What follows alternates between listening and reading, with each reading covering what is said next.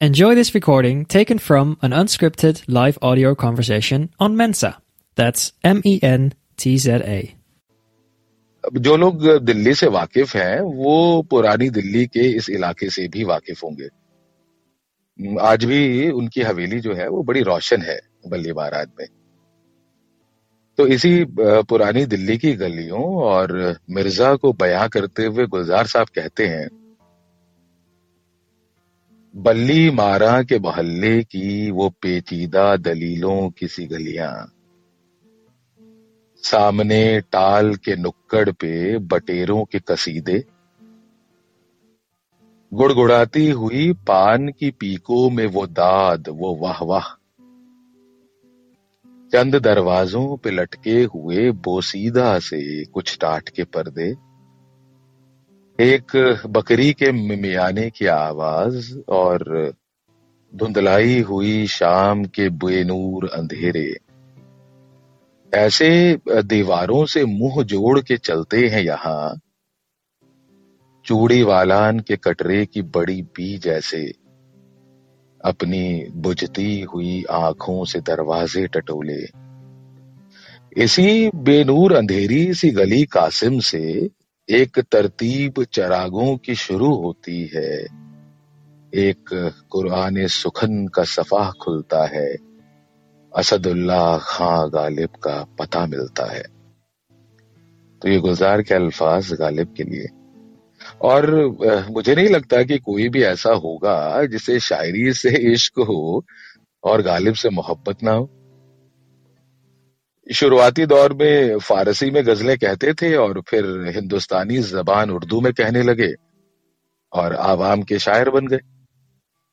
वो कहते थे कि अगर मेरी गज़ल एक फकीर की ज़ुबान तक नहीं पहुँची तो मैं काहे का शायर?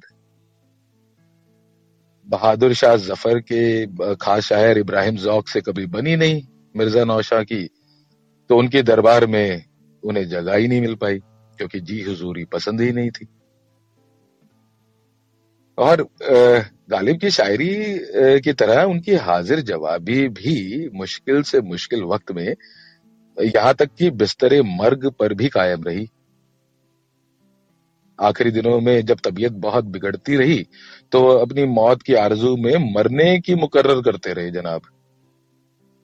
उन दिनों शायरों में आम चलन था कि अपनी मौत की तस्दीक कर दें, एक दिन तय कर लें, बता दें कि हम कब मरने वाले हैं।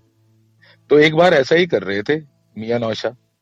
तो किसी ने कहा कि इंशाअल्लाह, ये तारीख भी गलत ही साबित होगी। तो इस पर गालिब ने अपने मखसूस अंदाज में कहा, देखो ऑल फॉल ना पका करो। ये तारीख गलत हुई तो मैं सर फोड़ कर मर जाऊँगा। पर मरूँगा इसी तारीख को। गालिब का यही मजाकियापन इनके शेरों में भी मिलता है। जैसे इसी शेर में, कर्ज की पीते थे मैं और समझते थे कि हाँ कर्ज की पीते थे मैं और समझते थे कि हाँ रंग लाएगी हमारी फाका मस्ती एक दिन। तो हाजिर जवाबी गालिब की ज़िंदगी में ही शुमार थी। अब मैं आपसे इजाज़त चाहूँगा और अपनी पसंदीदा गजलों में से कुछ उनके शेर पेश करता हूँ। सुनिएगा। अगर पसंद आए तो दाद ज़रूर दीजिएगा। तो आशार यूँ है। दिले नादा, तुझे हुआ क्या है? दिले नादा, तुझे हुआ क्या है? आखिर इस दर्द की दवा क्या है? मैं भी मुँह में जबान रखता हूँ। मैं भी मुँह में जबान रखता हूँ। काश पूछो कि मुद्दा क्या है। जान तुम पर निसार करता हूँ। जान तुम पर निसार करता हूँ। मैं नहीं जानता दुआ क्या है? जान तुम पर निसार करता हूँ। मैं नहीं जानता दुआ क्या है। गालिब का यही अंदाज जो है, वो उन्हें सबसे जुदा करता है। वो अपनी बात सीधे तौर पर ना कह करके बड़े मिस्टीरियस ढंग से बयां करते हैं। कुछ चंद अशार एक और गज़ल से मैं पेश करना चाहूँगा, इजाज़त है अगर आपकी तो। मेहरबा हो के बुला लो मुझे चाहो जिस वक्त। मेहरबा हो के बुला लो मुझे, चाहो जिस वक्त। मैं गया वक्त नहीं हूँ, कि फिर आ भी न सकूँ। जहर मिलता ही नहीं मुझको सितमगर वरना जहर मिलता ही नहीं मुझे सितमगर वरना क्या कसम है तेरे मिलने की? कि खा भी ना सकूँ। जहर मिलता ही नहीं मुझको सितमगर वरना। क्या कसम है तेरे मिलने की? ये खा भी ना सकूँ। तुम ना आओगे तो मरने की है सौ तदबीरें। तरीके। तुम न आओगे तो मरने की है सौ तदबीरें। मौत कुछ तुम तो नहीं हो कि बुला भी न सको। मेहरबान हो के बुला लो मुझे चाहो जिस वक्त। मैं गया वक्त नहीं हूँ कि फिर आ भी ना सकूँ। हाँ अब मैं इस शबाय महफिल को आगे बढ़ाना चाहूँगा। सुखन फहम दीपिका जी की तरफ़। वो आए और महफिल को आगे बढ़ाएँ शिरकत करें। शुक्रिया दीपिका जी। जी। शुक्रिया। यूँ तो गालिब से जुड़े कई किस्से मशहूर हैं। ये तो आप अभी मनुज जी से भी सुने आपने। पर बेगम जान और गालिब की मुलाकात का किस्सा कुछ कम दिलचस्प नहीं है। बेगम जान एक मशहूर गज़ल गायिका थी जो दिल्ली के कोठों पर गजलें गाया करती थी। उनकी मशहूरियत इतनी थी कि दूर दूर से लोग उन्हें सुनने आया करते थे। यूँ ही एक दिन उनको चूरन की पुड़िया में गज़ल के दो मिसरे मिले और वो उन्हें बहुत पसंद आए। पर ना वो गज़ल पूरी थी और ना उन्हें पता था कि शायर कौन है। पर उन मिसरों को वो अक्सर गाया करती थी। शायद शायर से उन्हें मोहब्बत हो गई थी। एक दिन वह बस इन्हीं मिसरों को अपने कोठे पर गा रही थी, जिसके आशार कुछ इस तरह थे। ये सॉरी, मिसरा इस तरह था। ये न थी हमारी किस्मत कि विसाले यार होता। ये न थी हमारी किस्मत कि विसाले यार होता, अगर और जीते रहते, यही इंतज़ार होता, अगर और जीते रहते, यही इंतज़ार होता। और दूसरा मिसरा इस तरह था, तेरे वादे पर जिए हम, तेरे वादे पर जिए हम तो यह जान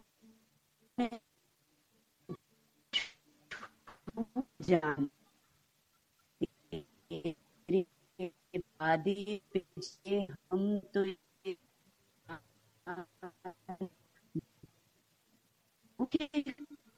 खुशी से मर जाते अगर एतबार होता कि खुशी से मर न जाते अगर एतबार होता। क्या बात बस वाह इन्हीं मिसरों को सुन के वहाँ से गुजरते हुए उन्होंने जब सुना कोठे पर आ गए। और उनकी मुलाकात बेगम जान और फिर उन्होंने अपनी पूरी गज़ल बेगम जान को वहाँ बैठकर सुनाई। जी दीपिका जी चलिए अब आगे बढ़ते हैं। हमारे हम बकर साहब कुछ अशार बकर साहब पेश करती हूँ। कोई मेरे दिल से पूछ कोई मेरे दिल से पूछे मेरे तीरे नीम कश को।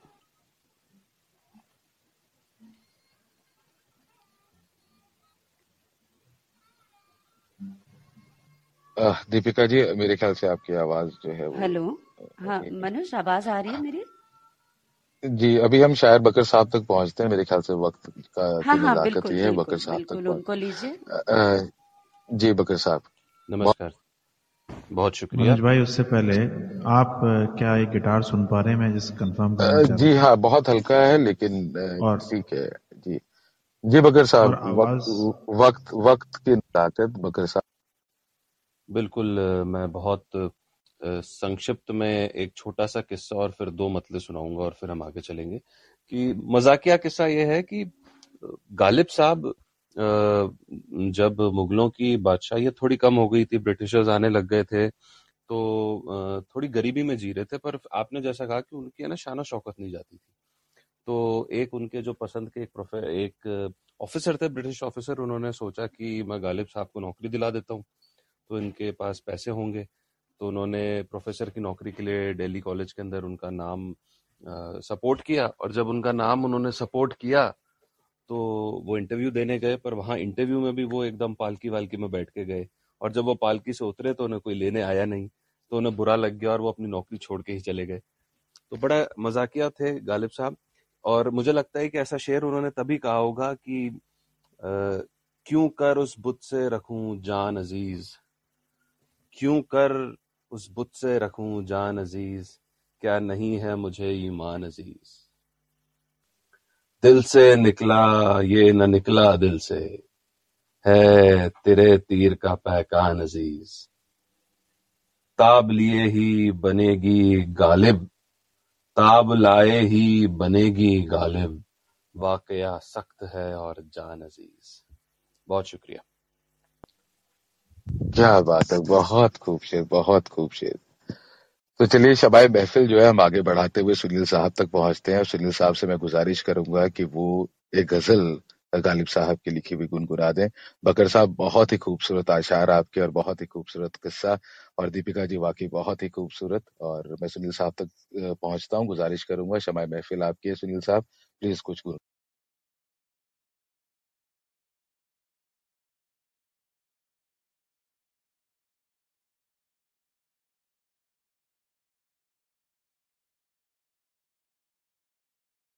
अ, सुनील साहब आप तक आवाज़ आ रही है मेरी? हेलो जी सुन जी। पा रहे हैं अभी? जी बिल्कुल बिल्कुल गाएँ आप गुनगुना अच्छा मैं दीजिए म्यूट हो गया जी। था तो पता नहीं जी मुझे जी ये जी तो जी जी और बिल्कुल। गिटार सुन रहा है आपको ठीक से? जी बिल्कुल। सो so, सबसे पहले तो बहुत बहुत शुक्रिया बकर भाई दीपिका जी अ, मनोज भाई अ, इतनी खूबसूरत गजलें जो हैं आपने पढ़ी। इतनी खूबसूरती खूबसूरती से पढ़ी। जैसा कि आप सब वाकिफ होंगे, मिर्ज़ा गालिब साहब की ज़िंदगी में बहुत सारे उतार चढ़ाव रहे हैं, रहे थे। एक ऐसा ही गमगीन वाकया गुजरा था उनकी ज़िंदगी में, जब उन्होंने एक ऐसी गज़ल लिखी थी जो मैं समझता हूँ कि उनकी सबसे मशहूर गजलों में से एक है। सो आप सबकी इजाज़त से आपके सामने जो है पेश पेश खिदमत है।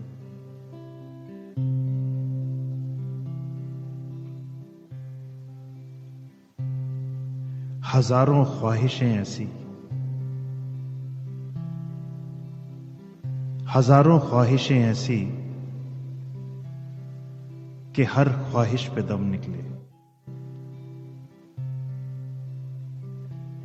बहुत निकले बहुत निकले मेरे अरमान। लेकिन फिर भी कम निकले।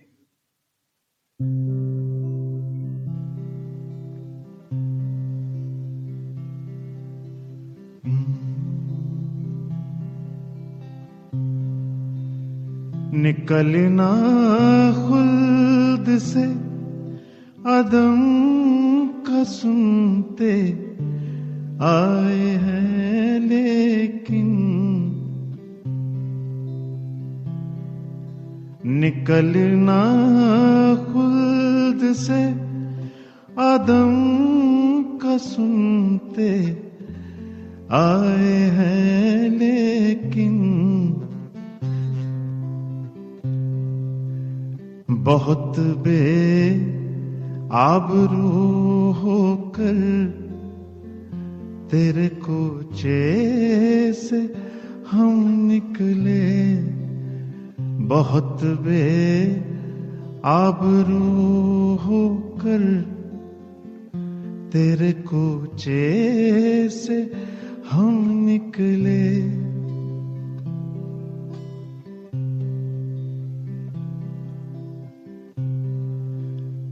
मोहब्बत में नहीं है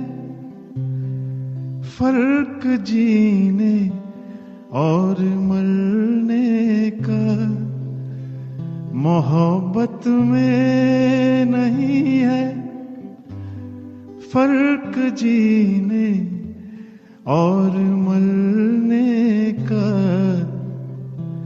उसी को देख कर जीते हैं।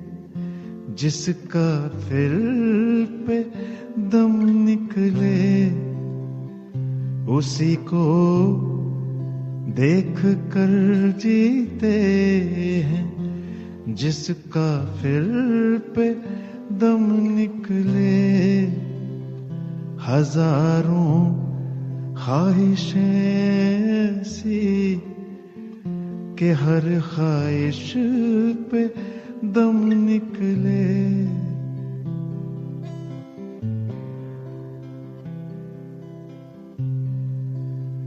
खुदा के वास्ते पर्दा काबे से उठा जालिम। खुदा के वास्ते पर्दा न काबे से उठा जालिम।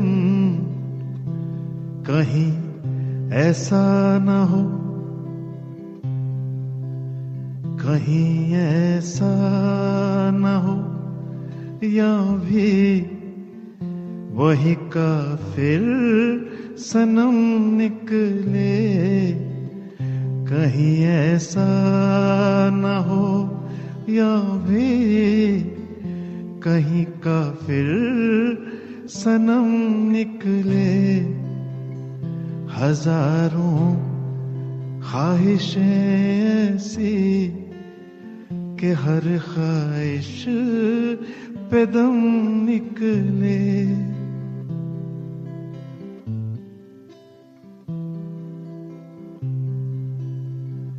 ये मक्ता पेश करना चाहूँगा।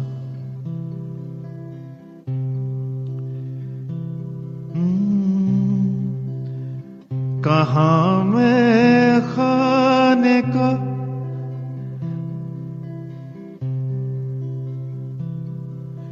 कहा मैं खाने का दरवाज़ा गालिब और कहा वाइज कहा, मैं खाने का दरवाज़ा गालिब।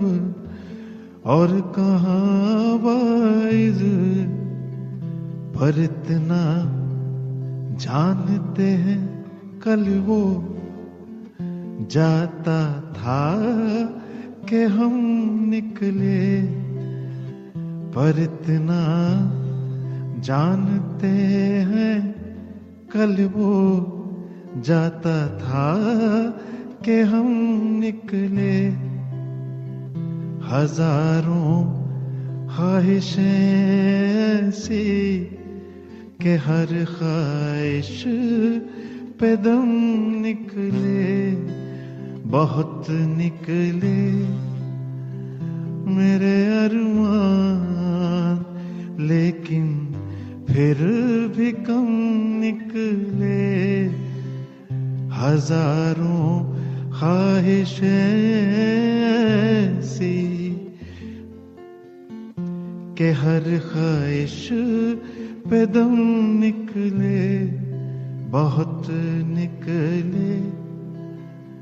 मेरे अरमान लेकिन फिर भी कम निकले हज़ारों ख्वाहिशें सी के हर ख्वाहिश पे दम निकले। वाह वाह वाह वाह। इजाज़त चाहूँगा मैं हालाँकि मैंने मक्ता पढ़ लिया है ऑलरेडी लेकिन एक मैं इसी गज़ल का एक शेर में उससे इस गज़ल को जो है जी सुनील भाई आप करें आप आप कहें और फिर अगर थोड़ा सा वक्त बचेगा तो फिर मैं हाँ चाहूँगा दीप, बस। दीपिका जी के, के, के कुछ अशार रह गए थे तो मैं चाहूँगा कि वो भी एक बार पढ़ लें। लेकिन सुनील भाई बिल्कुल प्लीज़ गो आपने और पता है। ए- काफ़ी लोग पसंद कर रहे हैं और जगजीत सिंह साहब की याद आपने बिल्कुल दिला दी जनाब आला बहुत बहुत शुक्रिया। सो एक शेर है ये जो मुझे मुनासिब लगा कि मैं इसको जो है एकदम खत्म करते वक्त इसको पढ़ूं मैं। शेर है, जरा कर ज़ोर सीने पर, तीरे पुरसितम निकले। जरा कर ज़ोर सीने पर कि तीरे पुरसितम निकले। जो वो निकले तो दिल निकले। जो दिल निकले तो दम निकले। माशाल्लाह वाह वाह बहुत खूब बहुत खूब। गुजारिश दीपिका जी से दीपिक बहुत शुक्रिया सुनील भाई क्या समा बांधा है यार आपने और आपने वाकई आपकी पुरकशिश आवाज़ और आपकी हसीन अदायगी बहुत ही खूबसूरत आपको सुनकर के हमेशा दिल ऐसा करता है कि सुनते ही रहे लेकिन यहाँ पे वक्त का तकाजा ये कहता है कि हमें बहुत जल्दी निपटाना पड़ता है मुझे मैं बहुत भाग रहा हूँ इस समय। तो दीपिका जी मैं आप तक वापस आ रहा हूँ तो आप प्लीज़ आपके बचे हुए आशार थे आप प्लीज़ कंप्लीट कीजिए फिर बकर अगर वक्त मिलेगा तो फिर बकर साहब से ज़रूर एक जी बिल्कुल बस मैं एक छोटे से उसमें खत्म करना चाहूँगी। हमारे शैलेश शैलेश जी ने कहा है कि शायरों की तबीयत तो वैसे ही रुमानी होती है और बात शायरों के शायर गालिब की हो तो वो तो चलते फिरते रुमानियत थे। तो इसी पहलू पर अशार पेश है है। कौन कहता है उल्फत एक बार होती है? कौन कहता है उल्फत एक बार होती है?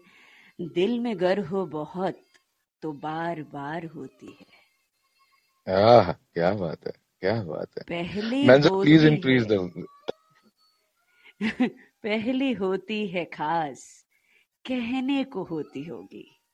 पहली होती है खास कहने को होती होगी ये खलिश पहली सी हर एक बार होती है।